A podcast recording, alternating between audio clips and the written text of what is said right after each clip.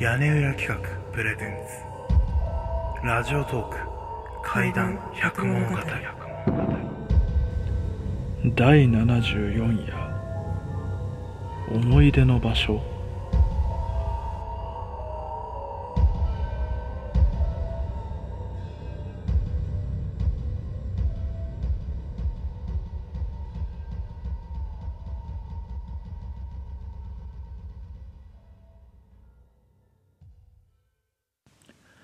これは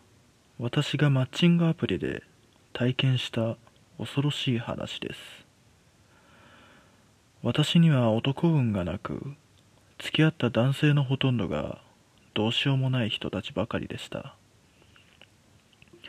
例えば、最初はとても優しい人だなと思ってた人がマザコンだったり、大手企業に勤めているって言ってたのに、実はただのフリーターだったりと、とにかくろくな人がいなかったんです。すいません、これじゃあただの愚痴になっちゃいますよね。そこで私は今流行りのマッチングアプリを使ってみることにしたんですが、そこでもやはり私は運がないようで、いざ会ってみたら全然プロフと違う男性が来たり、そもそも来なかったり、さらにはその日だけの体の関係を求める人もいて、もう踏んだり蹴ったりで、やめようかななんて思っていた時、ある男性とマッチしました。この人を仮に E さんとしましょう。E さんとは話や趣味もあって、とても紳士的な人でした。しかしここで騙されてはいけないと、最初はちょっと警戒してたんですけど、彼の話し方はなんというか、すごく引き込まれるような感じで、まるで相手を見透かしてるような口調で喋るのです。それから何度か交流し、ついに晴れてお付き合いすることができました。しかし E さんは結婚することを考えているようで、私はこれからすごく幸せな人生をもしかしたら遅れるんだろうなと思っていました。あんなことが起きるまでは。付き合って初めてのデートで水族館に行きました。正直この類のものはあまり好きではなかったのですが、彼にはそういう知識もあるみたいで、とてもわかりやすく解説してくれるので、そんな私でも楽しむことができました。そろそろ歩き疲れたので、ベンチで小休憩することにしました。水槽を眺めながら、なんて幸せな時間なんだろうと思っていると、彼が唐突に、思い出なんですよ、ここ。彼が言うには、この水族館は、前に付き合っていた方とよく来ていたらしく、その方はすでに亡くなってしまって、それから数年を経て立ち直り、私と出会ったそうです。少し考えるものもありましたが、それだけ恋人を大事にしてくれる人なんだと思い、ますます彼のことが好きになりました。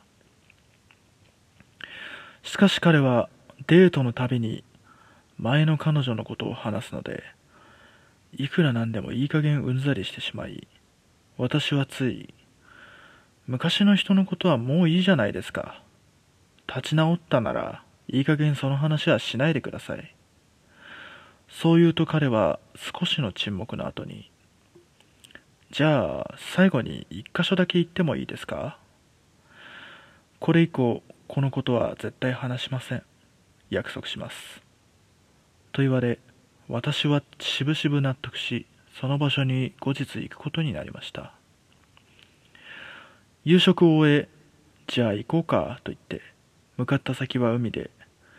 辺りはすでに真っ暗ですごく不気味な雰囲気でした。明かりは月明かりしかなく、私は彼の手を強く握っていました。彼は、大丈夫、怖くないですよ、と言い、見せたいものがあると私の手を引き、彼は藪の中を慣れた感じで、私を先導し、抜けた先は崖になっていました。確かに絶景でした。昼だったら。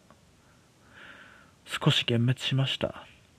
いくらなんでもひどすぎるデートプランだと思い、文句の一つでも言おうとしたとき、彼は、ここはね、僕と彼女たちしか知らない秘密の場所なんですよ。すごく綺麗でしょ。いや、綺麗でしょって言われても、何も見えないし。いや、ちょっと待って。彼女たちって。そういうやりとりをしていると、突然彼は私を抱きしめ、A さん、僕とずっと一緒にいてください。突然のプロポーズに言葉を失いました。まあ確かにデートは最悪だったし、ムードも何もなかった。でも彼なりにいろいろ考えてくれていたんだろうと思い、私は黙って首を縦に振りました。ただ、気がかりなことが一つ。彼女たちとはどういうことなんだろうか。言い間違い？それとも聞き間違い？いろいろ考えていると突然彼が私を思いっきり突き飛ばし、私を崖に突き落としたのです。え？何が起きたのかさっぱりわかりませんでしたが、運よく崖にしがみつくことができました。すると彼は、嬉しいです、A さん。いい返事をしてくださってありがとうございます。だけど、一回で落ちなかった人はあなたが初めてですよ。辛いでしょう。早く手を離した方がいいですよ。何が何だか理解が追いつきません。とにかく私は崖につかまることに精一杯でした。とはいえもうそろそろ腕の力が限界で、もう数十秒も持たない。いよいよ限界かと思ったその時、誰かが私の腕をつかみ、引き上げてくれました。警察の方です。E はいつの間にか取り押さえられていて、特に抵抗することもなく、うつろな目をしていました。話を聞くと、数年前から彼に関わった女性が謎の失踪を遂げており、調査をしていたが、なかなか足取りをつかむことができず、今回彼を尾行していたところ、この場所にたどり着き、彼を確保することができたとのこと。その後の調べで、その崖の下を調査すると、白骨化した女性の遺体や、バラバラになった体のパーツがいくつか発見され、分かってるだけで10人は亡くなっているかもしれないと言われ、私は戦慄しました。あんなにも紳士的な彼がこんなことをするなんて想像もつきませんでしたし、一体何が彼をこんな怪物にしてしまったのか、私はただただショックでした。当然彼には死刑判決が下り、犯行理由を聞かれたとき、彼はただ一言、ずっと一緒にいたかっただけ、そう言い残し、法廷から去っていきました。彼は前の彼女が亡くなったことを乗り越えてなどいなかったんです。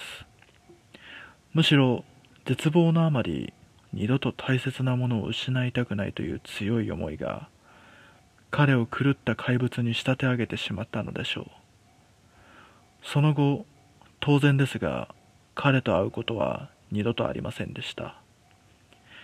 マッチングアプリもそれ以降使っていません。